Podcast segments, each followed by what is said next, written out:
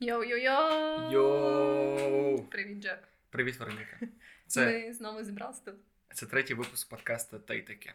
Да, це наш третій випуск. І ми знову третій раз тут зібрались на твоїй кухні, щоб про всяке балакати, всяке куме- різне. І кумедно, що ми записуємо третій випуск, поки ще навіть не вийшов перший в ефір.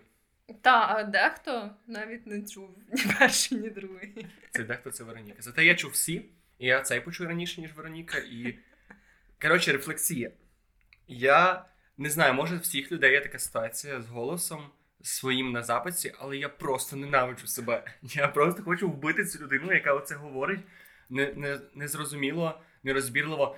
Я боюсь уявляти людей, які спробують порахувати типу, кількість типа, такої, коротше, і тобто. Я не знаю, що в мене така любов до слів паразитів, які на букву Ти. Може, це, може, тому що я дуже T-shaped person. Але окей, ну от, коротше, я, ми прослухали другий подкаст, я вже його обробляю, чесно, і зараз час третього подкасту. Думаєш, дуже багато людей, які не слухають, знають, що таке T-shaped person. Я не знаю, це тема для окремого подкасту, тому що це Добре, наступний наш подкаст буде про T-shaped T-shaped person. people, persons, persons people. Або так. Ну, Я, я не маю що додати. Таке, Вероніка, мене і нікого, поки що слухачів нашого подкасту, цікавить дуже сильно одне питання. Що стало з твоїми дітьми? О, блін, я не маю ніяких апдейтів про своїх Бля. дітей.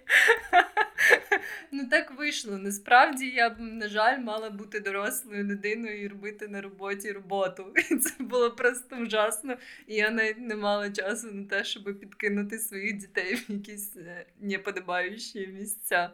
От, тому. Якось так вийшло. А я, я обіцяю, так як ти обіцяєш дати мені послухати минулі випуски подкасту, що до наступного разу я все обов'язково зроблю. Навіть якщо я буду дуже сильно зайнята і серйозна людина, я все одно візьму цих дітей, принесу їх в свій офіс і щось з ними зроблю. Я просто клянусь серцем матері, що я це зроблю. А ти чекай, ти навіть не намагалася це зробити? Чи ти просто, ти, в принципі, могла це зробити, просто відчувала, що, типу, якби це побачила, тобі б сказала, Вероніка, ти так ніхуя не робиш? Та, ну в мене просто була така ситуація, що я постійно. У мене були якісь мітинги, я постійно була з іншими людьми, і в мене якось не виходило так усамітнитись, щоб підкласти кудись дитину. От, тому якось так вийшло.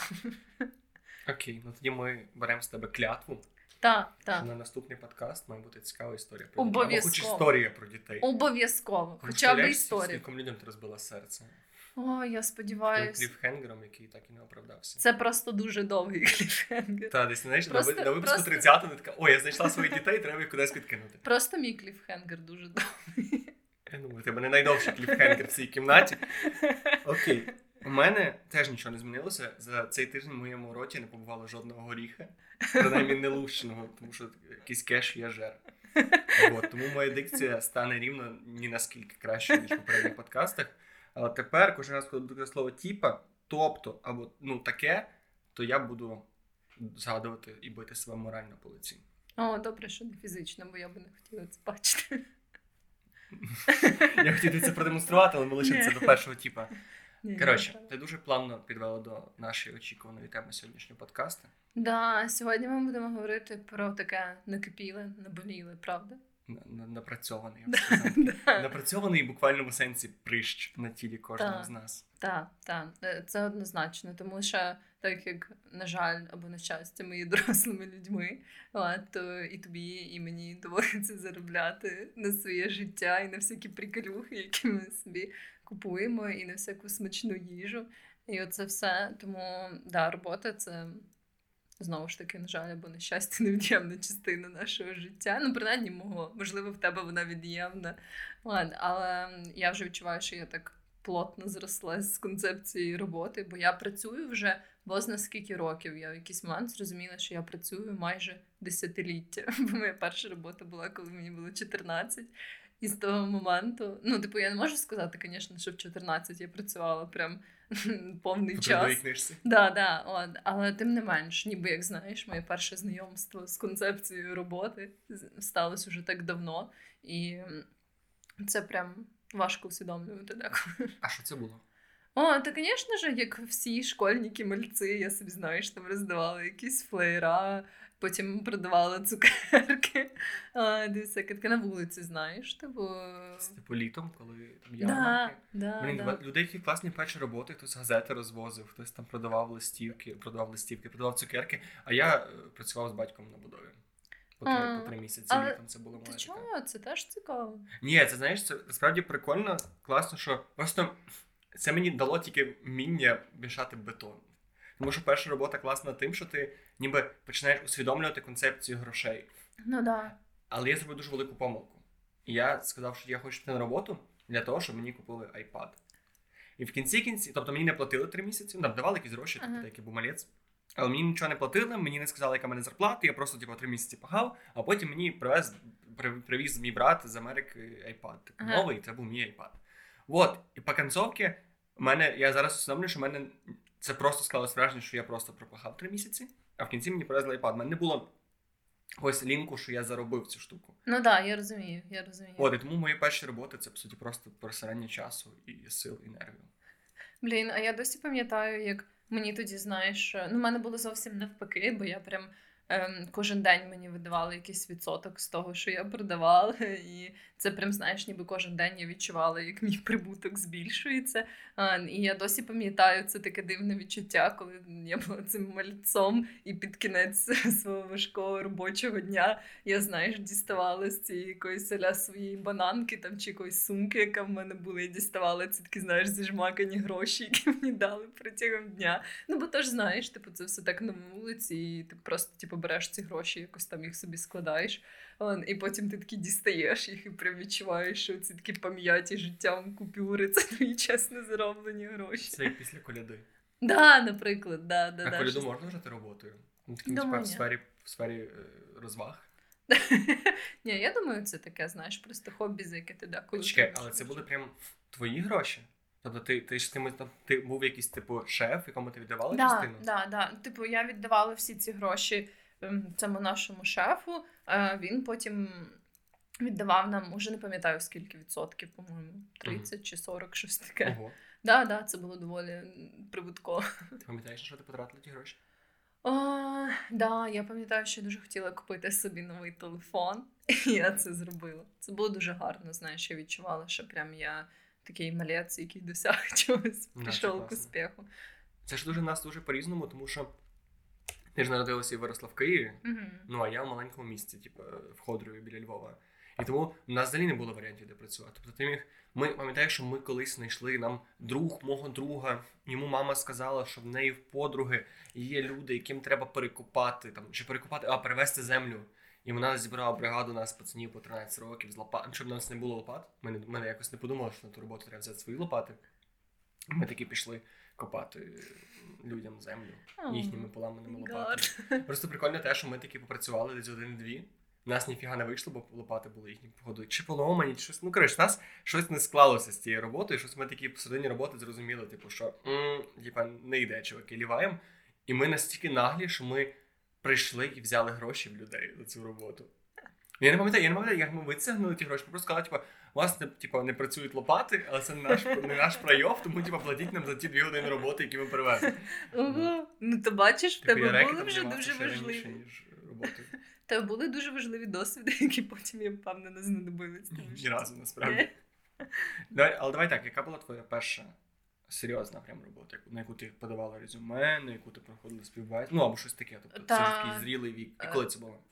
Ну, я довгий час е, в універі спочатку працювала на фрілансі, але потім в якийсь момент вирішила, що да, вже треба мати якусь таку ем, жорстку двіжуху, коли ти приходиш в офіс, коли ти такий офісний планктон. І ем, я подалась на роботу в таку як Customer Relations, підтримку норвезьких авіаліній. Вони тут, звісно ж, аутсорсили свій такий м, свої ці лінії підтримки по телефону. І е, мені просто імпонувало це. в мене не було такого великого якогось досвіду. Ну я щось трохи тоді на фрілансі займалась дизайном і трошки писала англійською мовою всякі тексти, але цього ніби як не було достатньо, щоб прям мати якусь роботу офісну, бо зазвичай там, наприклад, на якогось штатного дизайнера, ну ти як ніхто це знаєш, треба вже мати насправді таке досить широке портфоліо і досить серйозні скіли. А в мене вони були такі хіба поверхневі.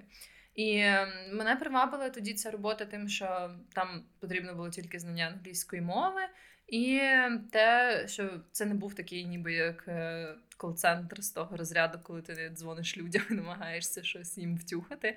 А це була саме оця така підтримка. Е, ну і плюс мені подобалося, що можна було багато дізнатись про те, ніби як е, функціонують авіалінії, скажімо так, зсередини. От, так що це для мене була така перша серйозна робота. Я пропрацювала щось там 4 місяці.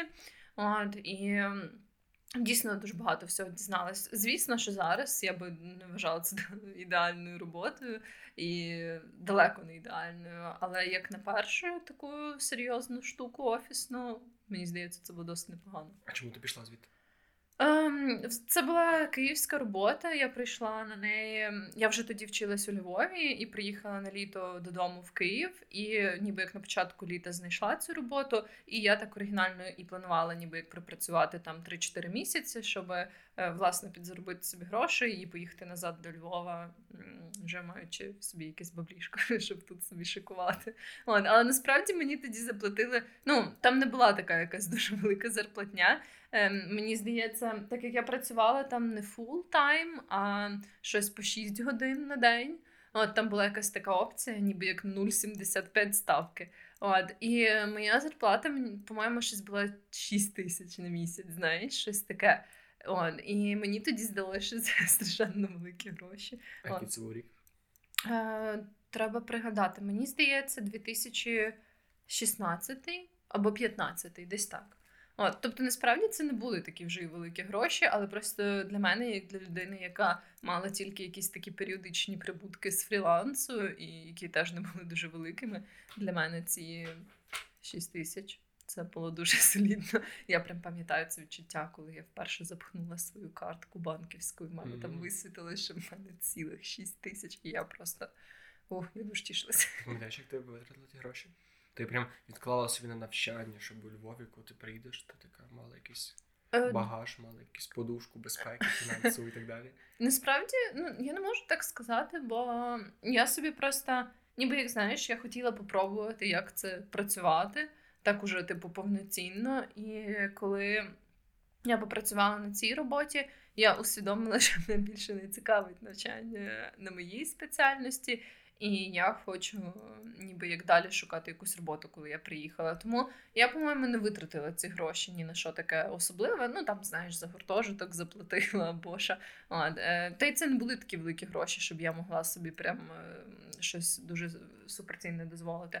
От, Але це спонукало мене далі шукати якусь роботу. І прям як тільки я приїхала назад у Львів, то я зразу почала. Ем, шукати щось нове. І, власне, це привело мене на цю легендарну роботу, на якій ми познайомились з тобою. Mm. От. І це якраз був мій такий початок цього, скажімо так, кар'єрного життя специфічного. Тобто, по суті, якщо враховувати ту роботу офісну, на якій я працюю зараз, то в мене було три таких серйозних, знаєш, три серйозних стосунки.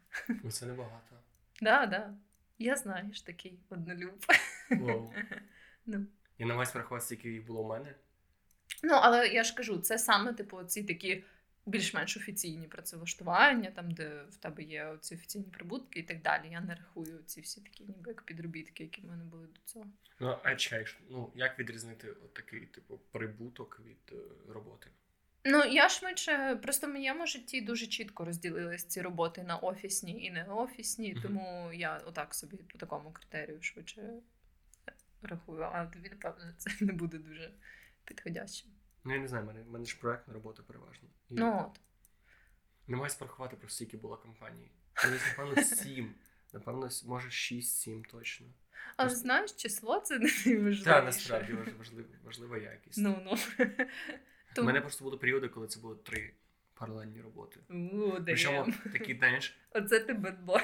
Та ну, це такий жах, я це згадую. Тобто, в мене були одна на нічну зміну, але тричі в тиждень. Ну, це Мгм. наша спільна з тобою. Наша спільна робота. Одна така, типу, одна напіввіддалена і друга напіввіддалена. Мгм. Ні, друга була така, що типу я міг відходити, коли хочу, але мусив переважно бути в офісі. І от в мене був BMX, який я не знаю. Ну, це окрема історія про мій BMX і мої дуже класні покатушки по Кайзервальді. Я І в мене прибув момент, коли я їздив. У мене було, я йшов на одну роботу, з неї я їхав на мітінг на іншу роботу, повертався назад, до сьомої сидів в офісі, в сьомій чи до шостої, ну десь плюс-мінус. В сьомій я їхав на нічну зміну до другої ночі. Я спав десь до восьмої і їхав, типу, на першу, і знову на першу, на другу, аж потім додому. Це звучить жахливо. І я тоді жив з дівчиною, в мене були моменти, що ми не бачились там по 36 годин. Ну, у нас, типу, що або бачилися, але в такому форматі, що типу я приходжу, вона спить. І це якось. Це було так дивно. От я, я не знаю, мені от зараз ці спогади якісь такі мутні, мені здається, що в мене звідти не було життя. І якби я зараз таке, напевно, був мер. Тому що в мене якось супер сильно загострилося це свободолюбивість. Мгм. Да, я тебе розумію. Я тебе розумію.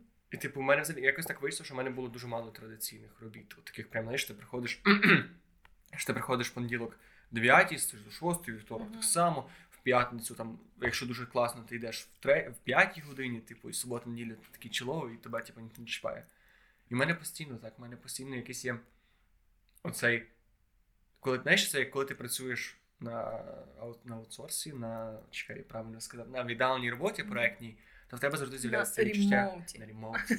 Йоу. У тебе завжди з'являється відчуття, що блін, було би так класно, якби такого понеділок встав, помив, помився, пішов на роботу, відсидів там своїх 8 годин і вернувся, тебе ніхто не чіпає. Ти виключив телефон, типу, тебе, ну, тебе нема. А тут, типу, ти сидиш суботу, неділю працюєш, ти сидиш вихідні працюєш, ти кудись поїхав, ти Ну, працюєш. да, розумію. І це такий, типу, дивний баланс, я не знаю. Типу, в мене завжди, я якби зараз знайшов роботу в офісі, то я би казав, що ей, ні, я хочу назад, назад, назад.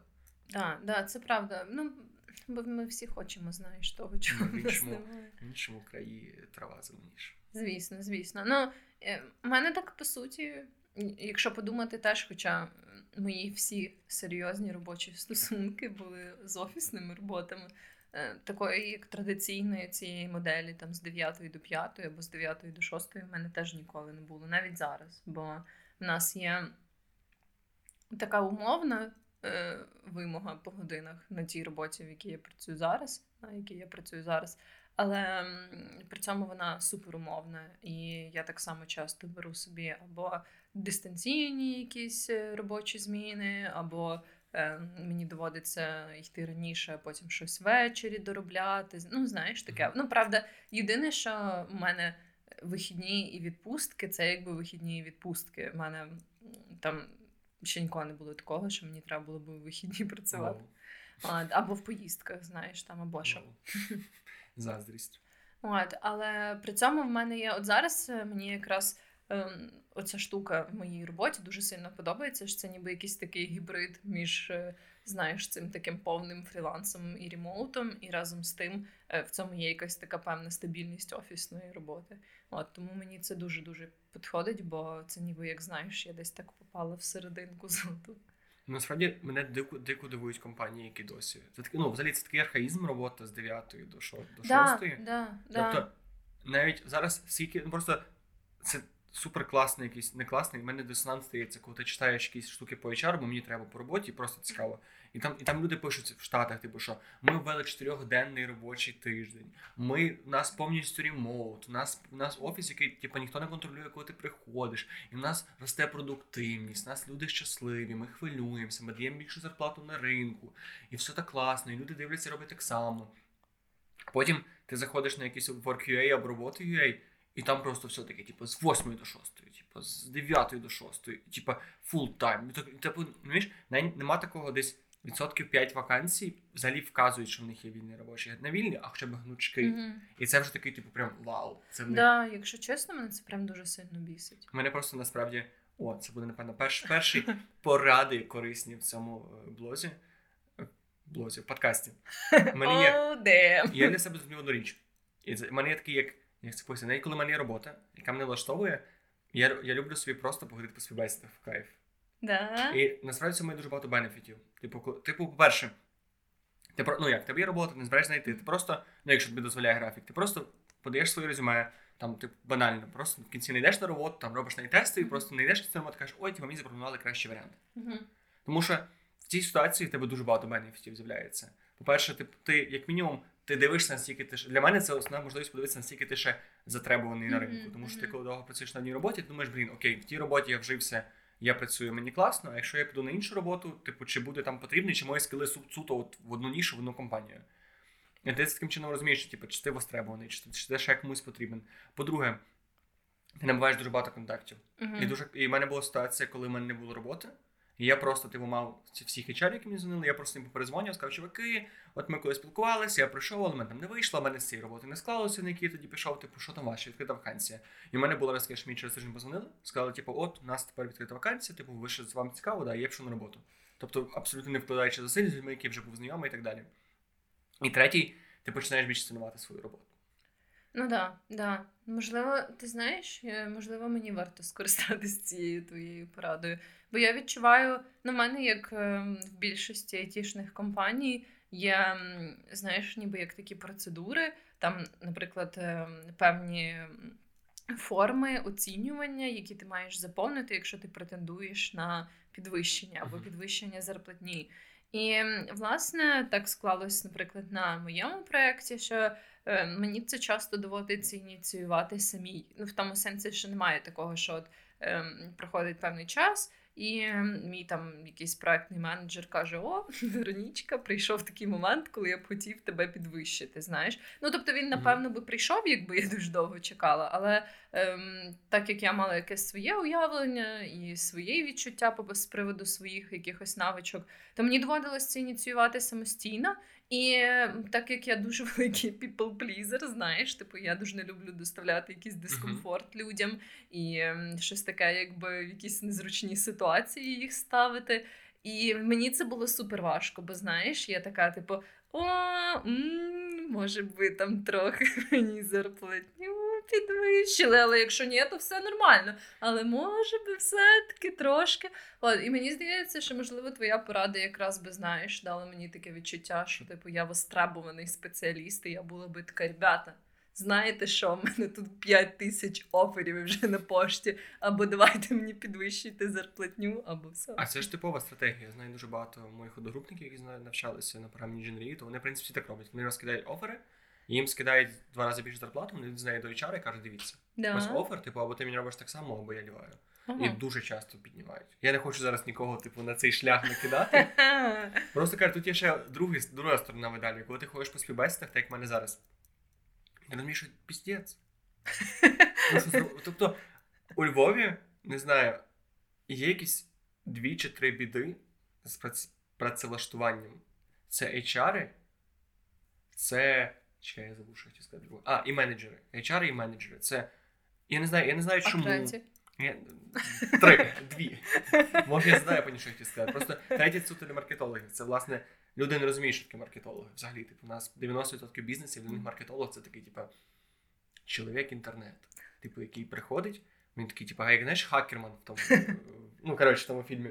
Він приходить, закривається в такій темній кімнаті, нікого не чіпає і виходить з грошима просто, як типу кидає їх власника. І типу йому можна платити дуже мало, тому що типу, він нічого не робить, просто там сидить. Ну коротше, не важно. Вот. І HR це піздець. І менеджери це піздець. А чого HR це піздець? Я не знаю, тому що наскільки в нас, перше, люди не тактовні. Типу, в мене було сотні разів ситуація, коли я в резюме вказував, типу, лінки на свої соціальні мережі, на все на світі, типу, номер телефону. І мені писали в якісь. Мені, пис- мені нам написали в скайп. HR, я взагалі не знаю, де я давав. У мене немає ніде скайпа написано, я не знаю, чому вона залізла в мій скайп. Типу, це якесь таке, ну, типу, ну, коротше, або, типу, дзвонять в першій ночі. У мене був ранній ситуація, коли мені дзвонила HR в першій ночі. Або найгірша ситуація в мене була, коли я йш... рік, два роки назад, я йшов я на посаду smm маркетолог в не буду казати, який заклад, там просто постійно дуже воняє е, витяжка. Думаю, що багато хто зрозуміє, про що я. І там, коротше, це просто, знаєш, ти розумієш, наскільки до тебе ставляться з неповагою, тому що, по-перше, я сів в закладі, взяв собі каву, чекав, прибігла HR в курці. Така, типу, то ти? Я кажу, ну я. І, Типу, з роздрукованим резюме. І така, типу, на, заповни, коротше, анкету. І вже, вже це, типу, такий перший дзвіночок. Якщо тобі дають заповнювати анкету на роботі, на яку ти подаєшся, просто вставай, кажи, йдіть нахуй і йди. Це Завжди. насправді якась дуже стрьомна практика. Ти ж все це вказуєш в своєму резюме. Да, я договорю. Я, ладно, я думаю, я ще не знаю, в мене є ще цей момент, що блін, ну може так треба, може там, ну блін. Є цей час, що я вже прийшов, значить, типу, так має бути. Типу, я дурак, але все так має бути. От. І я такий заповнив цю карточку, і сиджу, я чекаю, приходить знов сама HR в курсі, така, а ти заповнив? А в мене ще твоє резюме, наш ти заповнив? І забирає. І сідає біля мене в курсі, і така, типу, ну коротше, от нас двіжуха, бла бла бла. Нам треба робити. І в нас, типа, е, і вона написано каже, наш маркетолог зараз, наш маркетолог зараз, наш маркетолог зараз. І в кінці питаю її: а ви кажете, типу, що ваш маркетолог зараз? А що з ним відбувається? Чому, власне, ви шукаєте мене на його позицію? Вона каже: ну він не має сили, він не справляється. Коротше, він звільняється. О, Я такий на неї дивлюсь. Типу, а на що ти мені це говориш? Ну може, типу. Ну, ти що ти чекаєш? Я скажу, а в мене будуть сили. А я зможу. От він лох. А я, я ж тут Ну от. І це якийсь такий дичайший бред. І коротше, потім нам і дали тестове завдання, в якому було. Ну там, ну, хто би я не був. Тестове завдання. П'ять постів, за- приблизно, але дуже приблизно. П'ять постів інстаграмчик з фотками, з текстами. Контент-план на два місяці чи на, чи на місяць, прям серйозний. Е, П'ять порад по інстаграму, по Фейсбуку, і там ще, і що мене добило, три дизайна стікерів. О, ого. І я такий, типу, ну, типу, ну ладно, то що стосується американців, а стікери куди? Я такий, ну у нас СММщики, там, маркетологи. Ну, це все маркетолог. Маркетологи наш роблять стікери. І я такий, окей, класно. Блін. Мене дуже багато трешових було співбесід, насправді, прям дуже багато.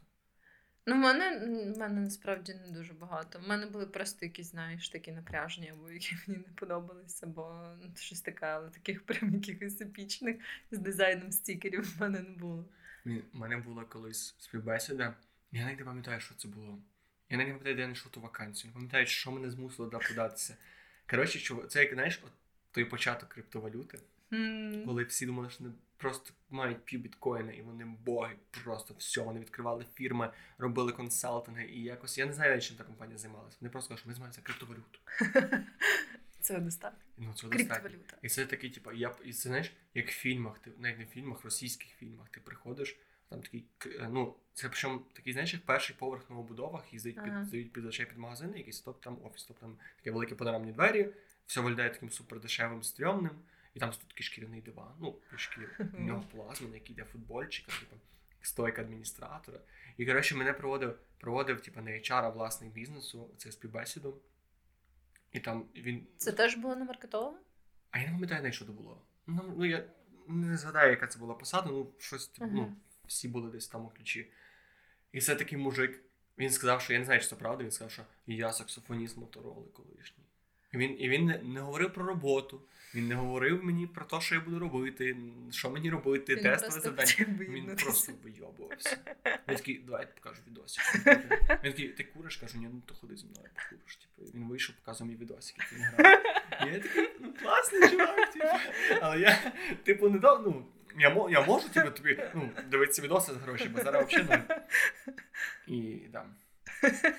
І, Ну, типу, так, я просто вийшов звідти, і я не зрозумів, на яку, на яку посаду мене хочуть. Типу, що мені, ну, нічого, просто я подивився відосики з А тобі передзвонили. Ні, я буду. Чи, а, чи мені. Я не пам'ятаю, то було років три назад. Тому. Просто прийшов подивитись відоси з якимось типом. Це доволі гарно. У мене ще був менеджер, який вже коли мене взяли на роботу, це теж такий дуже странний. Це ще один такий вид роботи, коли ти нічого не робиш. Абсолютно нічого. Типу, ти просто сидиш в кріслі в офісі від 9 до 6 біля п'ятьох-шести людей, які так само сидять в кріслі, і, і просто недоуміваєш. І ти, типу, намагаєшся щось робити.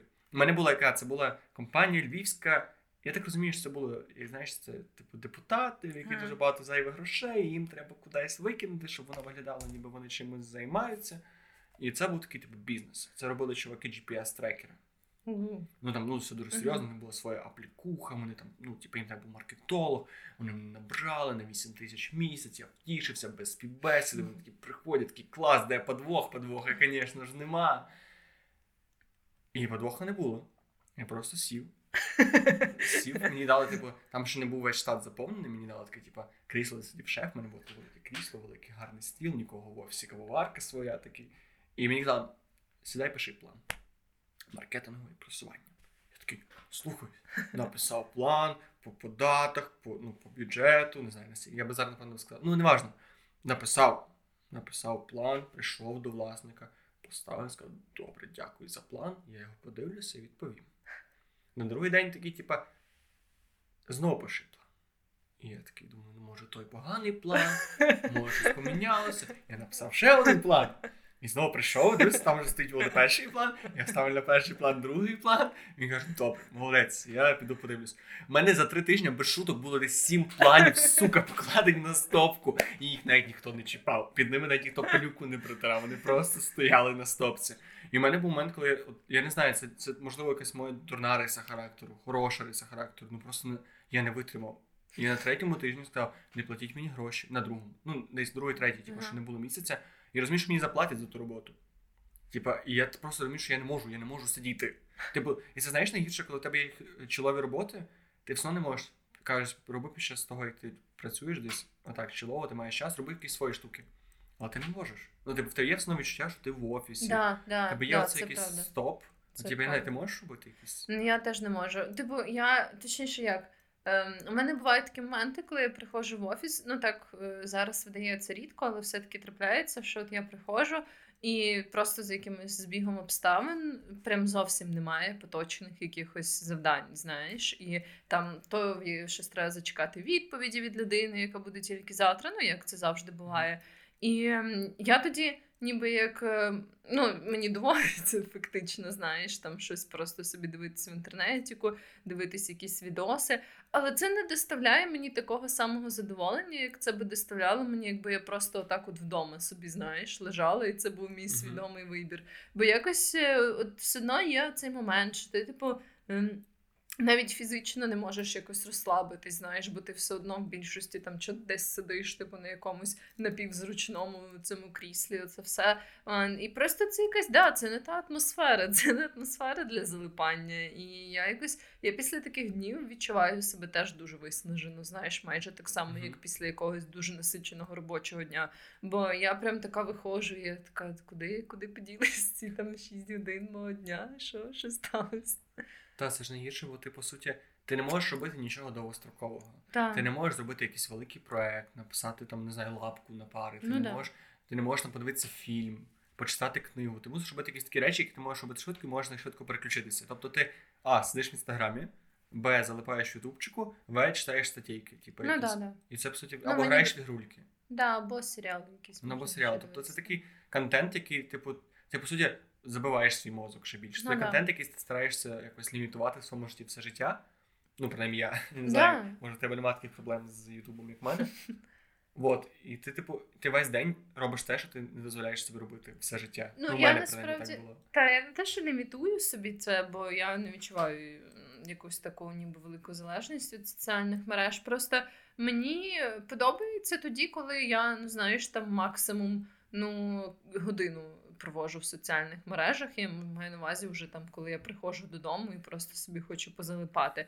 І мені тоді це сприймається. Ем, Класно, знаєш, що я от не просто я тоді відчуваю, що я залипаю і просто гортаю якісь ці стрічки бездумно. А мені тоді дійсно цікаво там почитати якісь нові пости, які з'явились в якихось соціальних мережах, там від людей, яких мені ем, цікаво читати, і чиї думки мені подобаються. Типу, знаєш, це ніби як якась така свідома форма інтертейменту для мене, тоді, коли. Ем, це там якась година-півтори в день максимум. І коли я, типу, вимушена займатися цим цілий день, то мене це прям вже дуже починає. От я вже починаю тоді бездумно це робити, і я просто я нічого не сприймаю з того, що я читаю. Я просто так гортаю, і ці е, тексти просто в мене вже перед очима, знаєш, так нашаровуються один на один. Типу, я просто вже це не дає мені ніякого толку. Ані в мене з, прям, з цим проблема, насправді. Я прям, в мене буває, в мене буває момент, я просто не усвідомлюю, коли це роблю. Знаєш, ти такий 20 секунд в інстаграмі, такий, типу, просинаєшся. Типу, як той, пам'ятаєш фільм «Особо опасен», він Wanted, по-моєму, називався англійською, там був мужик, коли його застрілювали, він потім так просинався з ванни, такий, типу, весь здоровий. Ти саме тут такий просинаєшся, ти 20 секунд в інстаграмчик гортається. Вот, але я хотів, давай вернемося до, до роботи. Так. Мене тривожить взагалі одне питання. Ну, типу, люди, які працюють в офісі, якщо взяти весь цей час, який вони реально працюють, і його зіставити в одну купу, скільки це виходить? Переважно. Ну, скільки в тебе це виходить? Ну, в мене на моїй теперішній роботі насправді це ну, доволі велику частину свого перебування в офісі. Я все-таки працюю. де? Це був удар по столу. О, це був жорсткий удар по столу. Думаю, ні. Думаю, що лишиться з вами не завжди. Думаю, цей удар залишиться тут не завжди. It's okay. В історії людства і не таке траплялось. Ну, в мене мені дуже важко сказати навіть в відсотковому сполученні. Але в принципі я просто така людина, що е, за що я люблю власне свою роботу. Е, Мені подобається, коли я роблю завдання максимально швидко, і це може тривати доволі довгий період часу. Я там можу працювати на 4 години взагалі без перерви. Прям я маю на увазі зосереджено так. І ем, після того, як закінчуються ці 4 години, після того, як я або досягаю якогось такого певного результату, який я планувала, або закінчуються всі такі поточні мої завдання на сьогодні, все після цього я вже хочу йти. Знаєш, типу, в мене немає такого бажання. І, власне, на цій роботі я можу так і зробити. Знаєш, там отак у мене зазвичай виглядає мій робочий день. Я приходжу десь залежно від навантаження, я там до 4 до 5 годин працюю, так фактично без перерв, е, можу там просто водички попити. Е, і потім я вже. Можу піти або в зал на роботі, або просто піти вже по своїм справам. Але в мене дуже рідко буває таке, що я прямо от, ем, вимушена залипати отак, от просто в офісі. Але якщо вже в мене стається така ситуація, ну таке деколи жаль стається, от, коли я там якось не дуже добре розраховую свій час або робоче навантаження, то тоді, звісно, я просто це лежу і дивлюся якісь серіали, але це все-таки менша частина мого часу. Чел, в тебе робота наскільки зав'язана на інших людях? Ну, дуже сильно, прям максимально сильно. У мене просто є це відчуття, коли ти ніби зробив всю роботу. І все ж тобі лишається чекати відповіді там по одному питанню, по да, да. по третьому. Ну от власне в такі моменти я просто йду. Так, ай, просто а, окей, класно. Це оце слизький момент, коли ти, ти розумієш, типу, ну ти не можеш нічого робити. І ти такий ладно зайду в інстаграм. І воно перетворюється. Ну, в мене бачиш, в мене трохи легша ситуація, бо зазвичай моя робота дуже сильно зв'язана на наших клієнтів, які знаходяться в Америці. І просто виходить так, що в мене накопичуються якісь питання або якісь оці залежності від інших людей. І ем, я просто от вони накопичуються, накопичуються протягом робочого дня. Я їх всі там відправляю, розсилаю і все. Ну тобто мені немає сенсу чекати, бо в нас дуже велика різниця в часі. і Я розумію, що всі відповіді я отримую тільки завтра. І тому я можу собі спокійно дозволити піти. Знаєш, бо mm-hmm. я просто розумію, що все вже сьогодні нічого не буде. Ah. От, але повертаючись до твого питання, я думаю, що це насправді більш такий виключений кейс е, в моєму випадку, yeah. бо все-таки більшість людей ем, має такі. Або тенденції розтягувати свою роботу, наприклад, ну знаєш, е, там, наприклад, годину працювати, півгодини uh-huh. відпочивати. От що теж абсолютно нормально. Просто я більше такого складу, що мені подобається все мега швидко закінчити. І Але теж це виходить 4 години, не ну, 8. Ну да. Не, не 9. Ну тобто не без обіду. 4 години, і це багато. По суті, це ти продуктивна. І це ще і це ще ти в принципі, посередньому вважаєшся посередньому, пробач. Ти вважаєшся доволі продуктивною і такою працьовитою людиною. Тому що в середньому я читав дослідження в Америці, людина в офісі проводить три години працюючи. Mm. Ну, звісно, я думаю, якщо в мене взяти, ніби як знаєш, весь цей час і так його е, звести до, як це називається, чи до середнього значення, то це якраз думаю буде десь так, 34 години. От, і це так дивно, що люди при цьому, що ну це такий очевидний факт. Ти розумієш, ти не заставиш людей працювати. Мене не боїш, що працює. Ну, Давай зразу виключаємо кол-центри, виключаємо mm-hmm. якісь роботи, які потребує твого постійного присутності, якісь sales department и, там магазини, парикмахерські mm-hmm. і так далі. Тобто там це не працює, але є ж спеціальності, які взагалі не прив'язані до якоїсь часових рамок. Да, тобто, да, да. Я можу за 8 годин зробити неймовірну кількість роботи, і можу за 8 годин зробити абсолютно ніхто. Ну, ну, ну, однозначно. І типу, і дуже от, і вертаємося до HR. Мене дуже дивує те, що в нас настільки мало ну, компаній принаймні, які відкрито публікують вакансії. Давай так, можливо, є якесь там, не знаю, масонське ложе вакансій з хорошим графіком, але я в нього не потрапляю. Да, між іншим, я от помічаю, що у нас компанії ніби бояться про це сказати. Бо деколи буває така ситуація, що потім на практиці виходить, що ти можеш, знаєш, хоча у вас з 9 до 6, ти так, типу, можеш собі тихенько приходити в 12 а йти там в якісь 5. Ну, знаєш, що я маю на увазі? Тобто, але це не буде, так би мовити, офіційно. офіційно. От, і вони чогось більшість роботодавців, ніби як бояться сказати, що в них є така політика. Знаєш, типу тільки якщо ти там щось собі це відчуєш і будеш собі дозволяти таке, то ти ніби як можеш так з цим типу жити. Ти знаєш, як чисто радянська така движуха з заводами, тобто ніби нас не можна красти, але якщо ти поймеш як, то ти все окей. Тому що там, не знаю, баба Нюра на виході тебе полюбить, і ти даш їй бутилку водки, чи що вони там брали, то все добре. Саме тут, ніби. І в мене була ситуація, коли. До мене звернула компанія, я їм ніби підходив по резюме, але я сказав, ну мені не підходить. У мене зараз ситуація, коли в мене є вільний графік, коли в мене десь така сама зарплата, зарплата, як ви пропонуєте. Мене там може мене немає такого кар'єрного росту потенційного, але зараз ну, мене це дуже цікавить. І типу для мене основний концерн в вашу компанію в тому, що я не можу типу, працювати на стабільний графік. А в них прям в, в тому в вакансії писало там строго графік від там 9 до 6.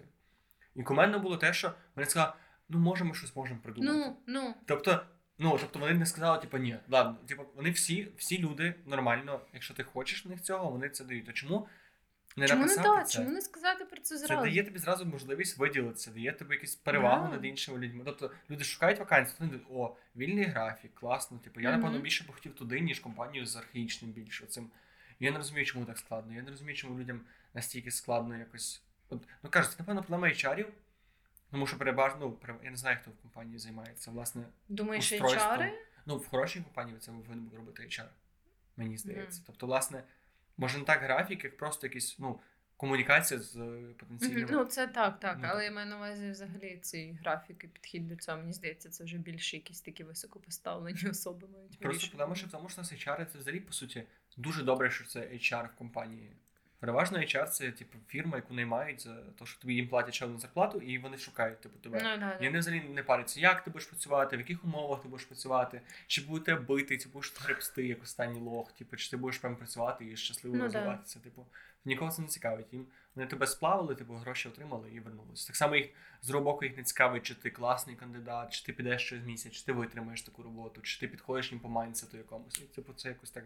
От ми кажу, що культура HR в Україні дуже страждає. Mm-hmm. Можливо, в якихось галузях конкретних, в деяких фірмах люди цим запарюють, тому що я був на конференціях HR, і теж вони так говорять, що ми такі, ми продумуємо, ми працюємо, mm-hmm. ми вдосконалюємося, ми моніторимо зарплати. Ні одна фірма, в якій я працював з п'яти чи шести, ніхто в житті не моніторив зарплати конкурентів. Ніколи в житті. Типу, mm-hmm. навіть в мене була ситуація, коли працював в одному закладі, не буду казати якому. Оце мене дуже вбило, коли Найгірше, коли ти бачиш HR зсередини. І я бачу людей, ми шукали адміністратора. Я я не знаю, знайти адміністратора у Львові, в якийсь заклад, який, типу, не beauty-салон, це ад. Людей, Ти бачиш таких людей, ти бачиш, ну ти представляєш такі резюме, що ти просто не знаєш. Ти просто, Я навіть не знав, що такі люди існують. Типу, ну, всякі, я, я бачив такий треш, типу, таких стрьомних людей. Я не знаю, я думаю, що люди бувають стрьомні, але якщо ти даш вакансію на адміністратора, ти знайдеш стрьомних людей. Але мене в кінці кінців збісило те, що коли ми не змогли знайти людину, е, моя менеджерка сказала, що нема нормальних людей. Так от. Ніхто не ну, типу, я, у нас не майнця, що напевно ви дали маленьку зарплату, напевно, у вас нереалістичні вимоги, напевно, ви погано шукали. Просто немає нормальних. Просто немає нормальних людей. Я, до речі, хочу сказати, що мій найгірший досвід спілкування, точніше, проведення спів... не проведення, приходження на співбесіду був з HR зі стриптиз бару. Чи ти йшла в стриптиз бар працювати? Так, так. Я хотіла піти адміністратором в стриптиз бар, коли я власне шукала. М- Якусь таку більш постійну роботу. А я подумала, як це звучить. От, ем, У нас є один такий дуже відомий стрип-клуб львівський, і, власне, щось через знайомих я почула, що у них якраз відкрита вакансія. І я подумала, блін, це ж було би так офігенно. Це якраз було прямо після тої роботи в підтримці, яку я закінчила, цієї чотирьохмісячної. І я подумала, блін, це було би так офігенно, якби я собі, знаєш, мала такий досвід, щоб попрацювати адміністратором в стриптиз-барі. Думаю, це ж взагалі Це так можна буде це вийобуватись перед іншими людьми і розказувати всякі смішні історії. І оце все, знаєш, типу, все було в моєму житті спрямовано на те, щоб мати якісь епічні історії. А, ну або навіть не теж історії, просто досвід. якісь епічні, да, досвід. епічний досвід якийсь переживати. І я хочу сказати, що ця жінка була дуже поганим HR-ом, бо вона назначила мені співбесіду в самому стриптиз-клубі. І я прийшла в цей стриптиз-клуб, і її там не було. І в результаті, типу, вона там, умовно кажучи, знаєш, там цей стриптиз-клуб, припустимо, відкривається в 10 вечора. І вона сказала мені прийти на 9 вечора. І я прийшла, і її просто не було. Мені сказали зачекати її, і я прочекала аж до відкриття. Я бачила, знаєш, як там всі стриптизерки готуються до того, щоб виконувати свої номера, і щось там збираються, і це все. І вже відкрився цей клуб, і почали заходити типу, відвідувачі. І я просто собі далі чила там на дивані.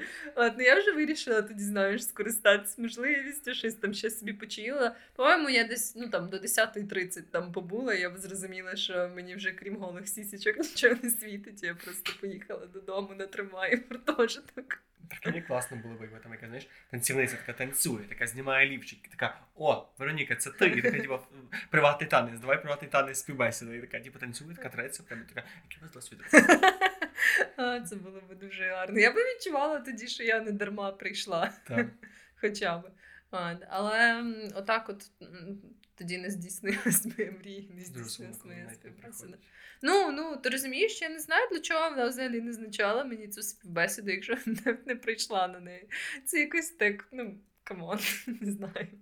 Ну, можна і було багато співбесід, може когось знайшли, але.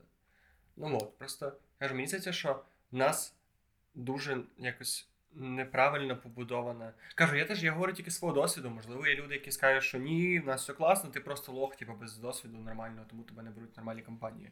Але я працював пер- переважно з маленьким і середнім бізнесом. І там взагалі от речі, які людям здаються якимись очевидними в HR, в маркетингу, в менеджменті.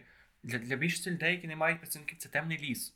Типу, у нас нема Щось мені в оком. У нас нема культури роботи з працівниками. У нас нема культури найму, як такого. У нас нема людей, які тебе наймають, немає відчуття, що вони купляють в тебе товар. Да. Тобто, що вони купляють твій час, що вони купляють твою послугу, що вона якось коштує, що ти, ну, типу, ти по суті, з тобою треба працювати як з, ну, як з клієнтом, якого клієнтом, як з партнером. Ну, Да, тобто, партнером, з людиною, в якої ти партнером. купуєш з компанії, ну, нехай ти береш приватну компанію, в якої ти береш послугу. Там ти береш копірайтера, ти береш СММщика, ти береш девелопера, ти, по суті, в нього купляєш його час, його Так. скіли. Так. І якщо подивитися так на ту ситуацію, тоді ти ж маєш розуміти, що якщо ти купляєш, це вже твій спів... не знаю, як сказати правильно. Коротше, це твій колега, це, це людина, з якою ти працюєш.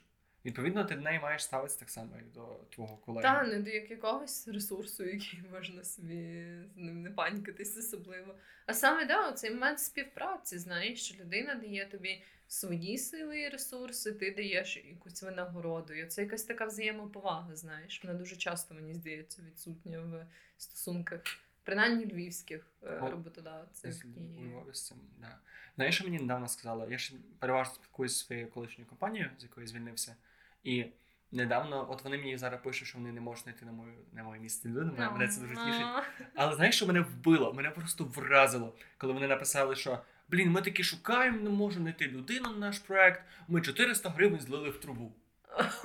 І вона сказала таким, знаєш, 400 гривень, типу штани за ну, типу, і ти думаєш. Стоп, ви шукаєте маркетолога на довгий час, якого зарплата, типу, не 400 гривень, не 4 тисячі. Типу, ви шукаєте людину, типу, з нормальною зарплатою, нормальний час, нормального працівника, і ви панькаєте за 400 гривень. Типа настільки мелочно. Люди, люди вкладають це дуже великі гроші, тому що, типу, дуже важливо те, якого ти працівника наймаєш. Ну, ну це ж потенційно від того, наскільки добре підійде тобі цей працівник. Це якщо так станеться, що це буде хороший, скажімо так, меч для твоєї компанії. То він тобі заробить Да. грошей. Так, Він, ну, тобто, я не розумію, що так відбувається. І кажу, це перша проблема з HR, а друга це проблема з менеджерами. Я не знаю, мені здається, що ти мусиш піти до психолога перед тим, як піти на роботу у Львові, принаймні. Тому що будь-яка твоя малесенька дитяча травма. типу, вона вилізе в перший же місяць спілкування з твоїм сраним менеджером. Тому що Да. кажу, типу, у мене були оці відносини мам. Я не знаю, в тебе були ситуації, коли типу, до тебе ставиться як до дитини. Типу, от Е. прям доросла тьотя, яка така, типу, ніко, ти не робиш свою роботу. м-м-м-м». Ні, ну аж настільки ні. мене було. У мене. Прям було. Я не знаю, чому мені постійно щастить на менеджерів жінок, які, типу, чомусь думають, що нормально вибудовувати е, стосунки таким, типу, в такому форматі, що типу, ти нечемний, тебе треба сварити. Ого, це Мені навіть соромно про це говорити, тому що, типу, коли тобі 22 і ти розумієш, що з тобою говорять як з дитиною, типу, в мене були моменти, коли сказав, стоп. Але насправді да, деколи старші люди сприймають е, той факт, що тобі, наприклад, 22 або 23. Ну знаєш, ніби оці такі. прям. Да, так. от ранні періоди цих 20-х років вони прям сприймають це так, ніби тобі 15, знаєш. Вони Мгм. такі, о, ти, чи ти прийшов на роботу, ви сонечко, знаєш. Але в мене були такі люди, які не, 2, не 30 років, не 40, вони були менеджерки, які там старші за мене на 5 років, і вони були такі самісінькі. Я не знаю, де вони беруться, я не знаю, чому в них в голові є цей паттерн, що ти маєш, типу, бу-бу-бу-бу, бу-бу. І я знаєш, що найгірше, це викликає звикання, тому що я завжди, я завжди бився те, щоб мені, в мене була робота, в мене була постова інструкція, будь-який мій факап, я мав якось з нього відповісти. Мгм. Типу, або пояснитися, або штраф, або ну там будь-який варіант. Типу, але не вислухати. Тому що за найгірше, що може бути на працівнику, це сказати, типу, не роби так, нас сварити на нього. Так, да, бо ти відчуваєш себе просто як в якомусь дитячому садку, знаєш. Просто це викликає у людини дві реакції. Варіант А, йому буде похуй. Ну, типу, є люди, яким просто похуй. Йому такі, «Ну, окей, взагалі, типу, мене, мене там мій хлопець б'є сильніше, ніж ти все одно, або там дівчина, знаєш, або там мені батьки не таке говорили в цій житті. Або, типу, або людина це бере близько до серця, і але такі відносини, вони взагалі місяць дуже токсичні. Вони не токсичні, вони викликають звикання. Я не знаю, чому. У мене це так було, що якщо в мене починається така залупа на роботі, Угу. вона не закінчується. Ніколи, тому що ти не можеш з того вийти. Ти, ти відчуваєш себе винним, тебе це грузить, ти пер- перестаєш хотіти працювати, і ти не працюєш, тебе, тебе грузить ще більше, і це закотується до того, що ти просто ти не хочеш працювати настільки, тебе ж настільки від того тошнить від тої людини. Мгм. Ну от я звільнився з одної компанії, не буду сказати якої, тільки тому, що мене схарла менеджерка. Я би дуже хотів працювати з нею. Типу, далі мені дуже Мгм. подобається, все було окей. Ну, менеджерка мене ну, ну виїла мені мозок. Просто мене, мене досить тіпає, коли її бачу. Просто я не витримую це. І це сумно. мене насправді дивує, у... чому у такої кількості менеджерів відсутні менеджерські скіли. Тому що нас, знаєш, я не знаю, мені здається, що це тому, що у нас так багато девелоперів у Львові, тому у нас немає більше нікого. Можливо. І просто нас, як хто, хто в нас менеджер? Це або власник бізнесу, або друг власника бізнесу, який до нього під канал близько, ча- часто, або Мгм. людина, яку колись знайшли, або вона там виросла. Тобто це ніколи не люди, які вчилися на менеджера. Ну, Ну, да. а на другого боку, а Але- де вчитися у? Ну, в принципі, так, я не думаю, чесно кажучи, знову ж таки, в мене немає якогось такого великого там досвіду менеджменту або що. Але мені так здається, що це добре, коли менеджером стає людина, яка ніби як починала з самого середовища цього робочого.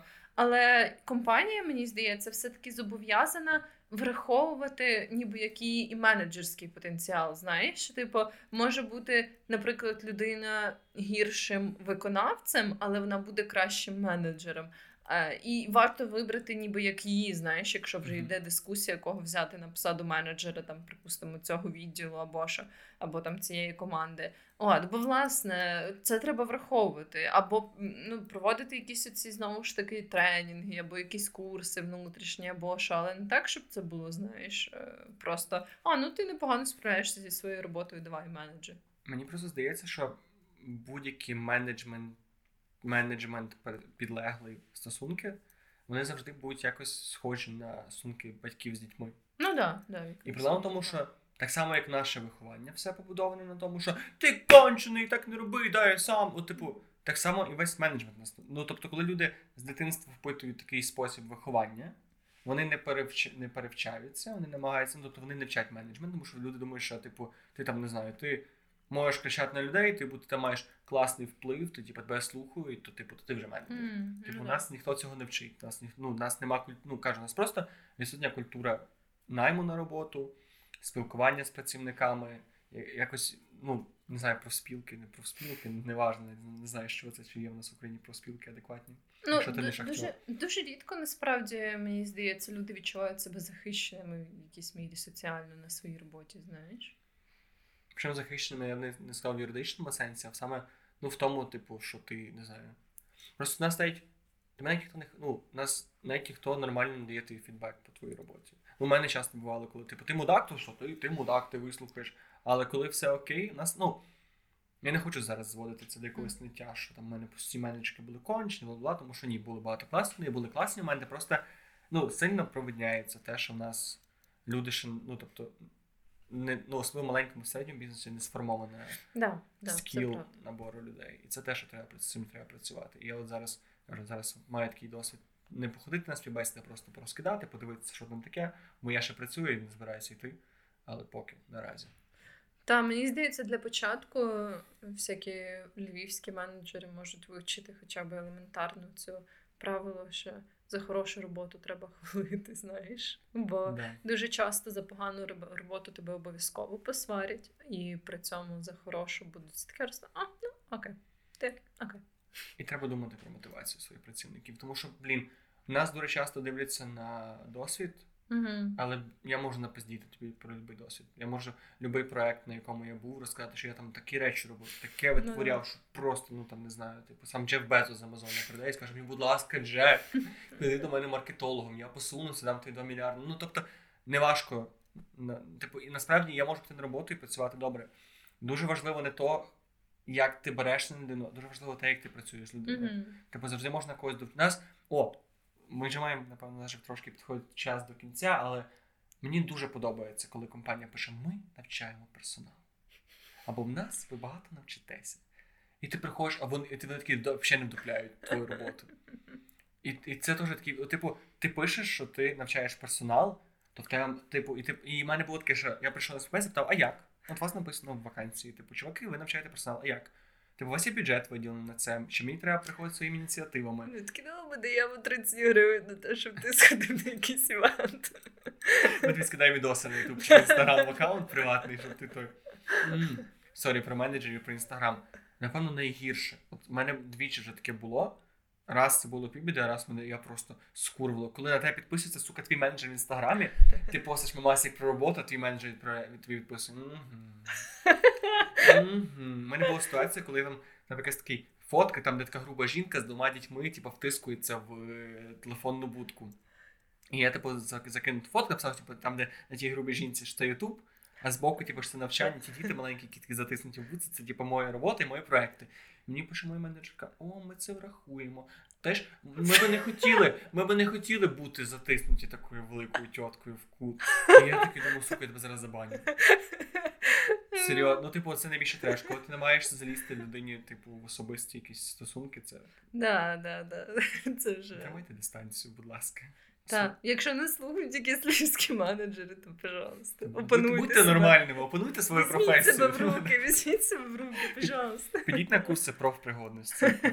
Ну, ну, А ми, якщо ми коли станемо менеджерами, ми обіцяємо дослухатися до працівників. обов'язково. Давай, Обов'язково. давай зробимо підсумок. Що ти, якби ти була менеджером, що би ти робила після нашої розмови? Я би не була мудаком, я би не О. додавалась ні до кого в інстаграмі. О, я би не заставляв людей заповнювати анкетки. Да, я теж. А ще знаєш, у нас є. Sorry, це вже офтоп. Ні, не офтоп. Ну коротше, у нас є окремий вид працедавців, які думають, що тест на IQ – це ахуєнний спосіб? Я ніколи такого не зустрічала. Я раз я був ужасно. Я був на, на посаді одного. Ну, я йшов на вакансію на посаду маркетолога в якусь компанію, сушерію львівську, вже не пам'ятаю, доставку суші якусь, неважно. І я прийшов, це був офіс, такий сірий квадрат, сука, без вікон. Без, без стіни, не там не було кухні, просто таки було великий, великий стіл, де люди і сварилися. А за, тим столом була така шафа, за шафою сиділа входу власниця, але коли типу, були співбесіди, то власниця вставала і там сиділа HR-ка. І мені дали тест на IQ. Там була математична частина, логічна частина і візуальна частина. М, І я такий, я пам'ятаю, що я він заповнив той тест. Типа сказав дякую, пішов, мені позвонили, сказав, ви набрали дуже високий бал, ми хочемо записати роботу. тебе таке високе IQ. та, я дуже тішуся, тому що я сказав, о, а, окей, я зараз умний для вас, пробачте, я кинув трубку. І це для мене було дуже велике досягнення, і мене це досі тішить. Є, клас. Коротше, не лізьте в особистий простір, Не давайте. Якщо ви прочитали людини співбесіди, е, людина резюме, то говоріть про резюме. Не давайте більше карток. І якщо каже, якщо вам дають карточку, якщо вам дають якийсь тест на IQ, просто вставайте і йдіть. Це ніколи нічим хорошим не закінчиться. Так, та дуже важко знайти нормальну роботу з нормальними менеджерами, але я вірю Але в те, що так. та, треба Насправді вони є. Просто треба дати час. Треба Якщо ми всі підвищимо цю планку, Так. тоді Насправді, якщо нас люди почнуть нормально себе цінувати, тому що завжди знайдеться сука, якийсь дебіл, який за 200 доларів зробить ту саму роботу і буде тішитися. ну, ну і я не знаю, хто ці люди. Я не знаю, будь чим ласка, якщо ви робите цю роботу за 200 доларів, перестаньте Яку це цю? робити. Будь-яку. У нас є навіть мамас, які про СММщики за 200 баксів. Типу, це людина, яка тобі приходить, вона готова тебе ще в дупу цілувати за 200 доларів. Ти Типа, чи я щось роблю не так в своєму житті? Чи ну, коротше, давайте не про болюче. Треба всім цінувати себе і ставити Так. вищі собі планки і ціни. да. Любіть менеджерів, менеджери, любіть своїх працівників. Так, і всі любіть один одного. Дякую за те, що були сьогодні з нами. Пишіть нам на пошту або пишіть нам наші особисті інстаграми, якщо у вас є якісь болючі досвіди або думки з цього всього приводу. Так. Будемо раді пишемо. Можемо зробити таку як е, сповідальню для львівських або не тільки львівських працівників. Тобто ви О, можете да. Писати нам свої проблеми, виговорюватися. Взагалі, я думаю, що нам треба внести постійну рубрику, яку ми хотіли внести сьогодні, але у нас це не вийшло. Мене страшенно бісить. І Да, після да. цього можна. Тобто, якщо у вас є, просто присилайте нам на мейл листи з назвою листа Мене страшенно бісить, і ми будемо їх зачитувати О, це було б дуже і гарно. обговорювати. Так, Все, чуваки, з вами був подкаст «Та й таке. Третій випуск про роботу, HR-ів, менеджерів, Веронікиних дітей, які вона нікому не розкинула, і Джекові горіхи, які так і не побували в нього в роті. Yeah. Люди, які не слухали попередній подкаст, не зрозуміють, тому слухайте всі подкасти, не пропускайте жодного випуску. Га- гарних вам вихідних, буднів, вечорів, ранків. І просто гарного життя.